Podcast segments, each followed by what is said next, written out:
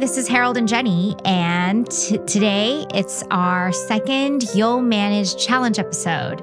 Harold, why don't you let our listeners know what the You'll Manage Challenge episodes are? So, You'll Manage challenges are all about giving you one challenge that helps you up your management game in the next week. We thought of it because Jenny and I are always talking about the books we read, the podcasts, um, even the interviews that we've done on this show. They're so full of insight, but sometimes it can be overwhelming. There's a lot of theory. You don't even know where to start. Some of the challenges are really big. And often for me, I walk away, whether it's because it's a little bit overwhelming or because I don't know where to start. I don't apply that right away. I kind of let it flow in the back of my brain. I'm like, I know I should be doing this, but I'm not. So the You'll Manage Challenge episode gives you one really concrete thing to do. You can do it tomorrow if you wanted to, but we're going to give you a week. And that way, it's a very crystal clear, actionable thing that helps you up your management game in this little way. Yeah, and, and we really try to break things down into bite sized pieces so that it's really unintimidating to just go in and complete some of these challenges. Our first challenge from episode two was really about how to understand your direct reports. And if you haven't done that, um, we highly recommend you go back and listen to that because that actually sets up a really good foundation for your second You'll Manage challenge. And speaking of episodes to listen to, this You'll Manage challenge relates to episode three, which is our interview episode with Vic and Maggie, all about empowering your team members to be superhuman. So we do encourage you to listen to that because that's what our challenge is going to be all about today. Yep. And so if you haven't listened, we'll summarize one of the moments that Maggie talked about, which was she designed this challenge that she gave to her direct report. And her direct report has had never done something like this. But at the end of it, her direct report felt so empowered, felt like she's up for the next challenge. And so this You'll Manage challenge is really about how to design um, those stretch challenges and how to empower your direct report. Yeah, and empowerment is so important because that's a key thing that keeps people motivated and happy and and feeling like they're progressing um, in their lives and their careers and enables them to grow and contribute more to your team. So we do all want to empower people, but you know, at the same time, we often have this fear that they're gonna maybe f things up. So you don't want to, you know, have them be making mistakes at work that are too major. You don't want them to lose confidence and credibility. Of course, you care about the outcome of the work and its impact on whether it's your colleagues or or customers, and you might be worried it'll reflect poorly on you or your team. So there's all these ways which it can be scary to give people that kind of autonomy and authority. So what's important to remember is that it's not the deep end or nothing. Depending on how you support them, challenges can be calibrated to different levels of difficulty. So today's challenge is all about empowering in a gradual and deliberate way. So it's not so scary. And one way to think about it, or we like to think about it, is in clear stages of increasing empowerment until you feel that your direct report can operate largely autonomously, which is ultimately what a lot of us as managers want our direct reports to do. It makes our lives easier, it also makes their lives and, and their jobs much easier. Um, so, our challenge for you this week is to identify which stage your direct report is at and design a challenge for them that stretches them into that next stage. So, to help you do that, we have a handy four stage model for you to use. We've broken down empowerment into four stages. Of course, you know, they may not cover every aspect, but this is a simple process for you to use to think about empowerment. One is when you give someone a task or project and you say, here's how to do it, do as I say. So the lowest level of empowerment. Yep, exactly. Stage two is when you give someone a task or project, you ask them to figure out how they're going to tackle it, but they're going to share with you their approach. And you're going to say, okay, that's good. Let's discuss it. But ultimately, I'm going to determine a final strategy and approach. Stage three is I'm going to give you the task or project. You're going to share with me your approach. I'll give you feedback on that but you go execute as you like in the end. And stage four, the most autonomous stage, is I'm going to tell you the goal of this task or project, and you can go off and figure out how to tackle it.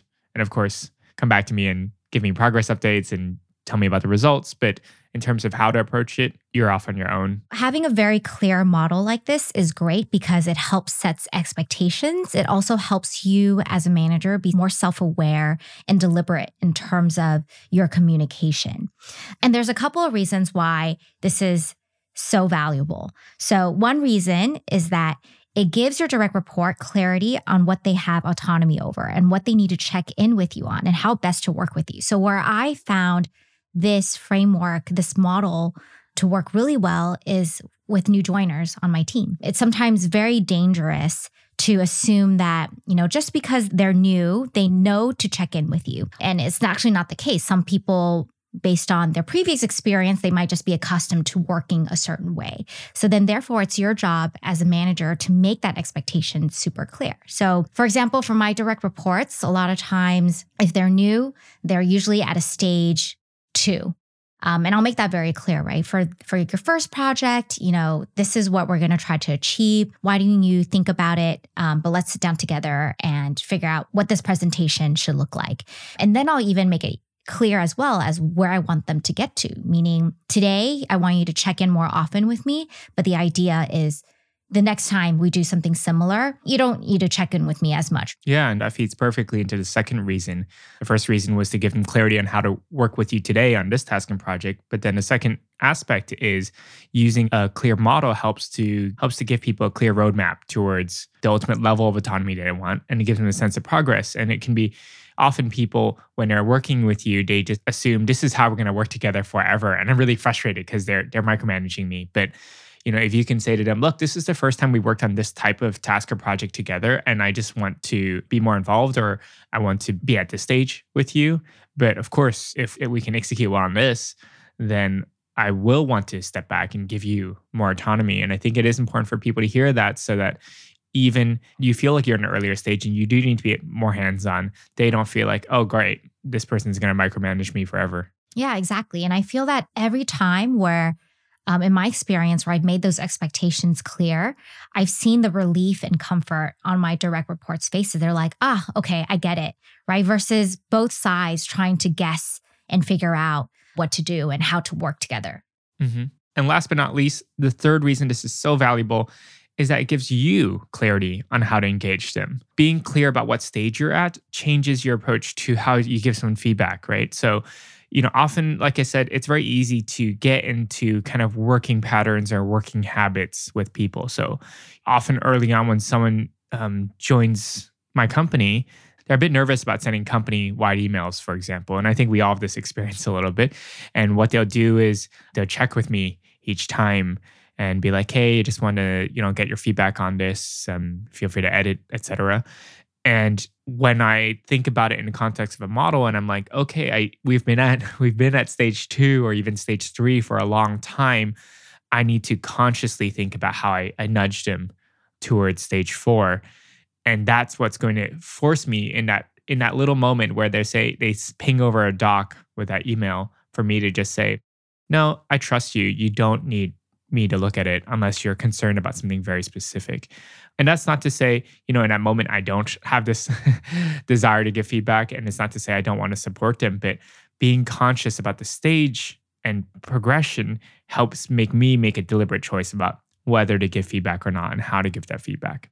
Yeah, and I think you brought up an important point where I think it doesn't matter which stage they're at, um, even if they're at the highest level of, of empowerment, the fourth stage, you still need to let them know that you're there to guide them and support them, right? So um, even if they may not check in with you as a manager, you should, you know, once in a while still check in with them to see how they're doing, even if you're being trying to be hands off about the work. Right, exactly. There's a difference between being a micromanager and being present and supportive as a manager. So even at stage four, when you're saying, here's a task and project, you figure out the approach, you don't need me. But it doesn't mean you just walk away, right?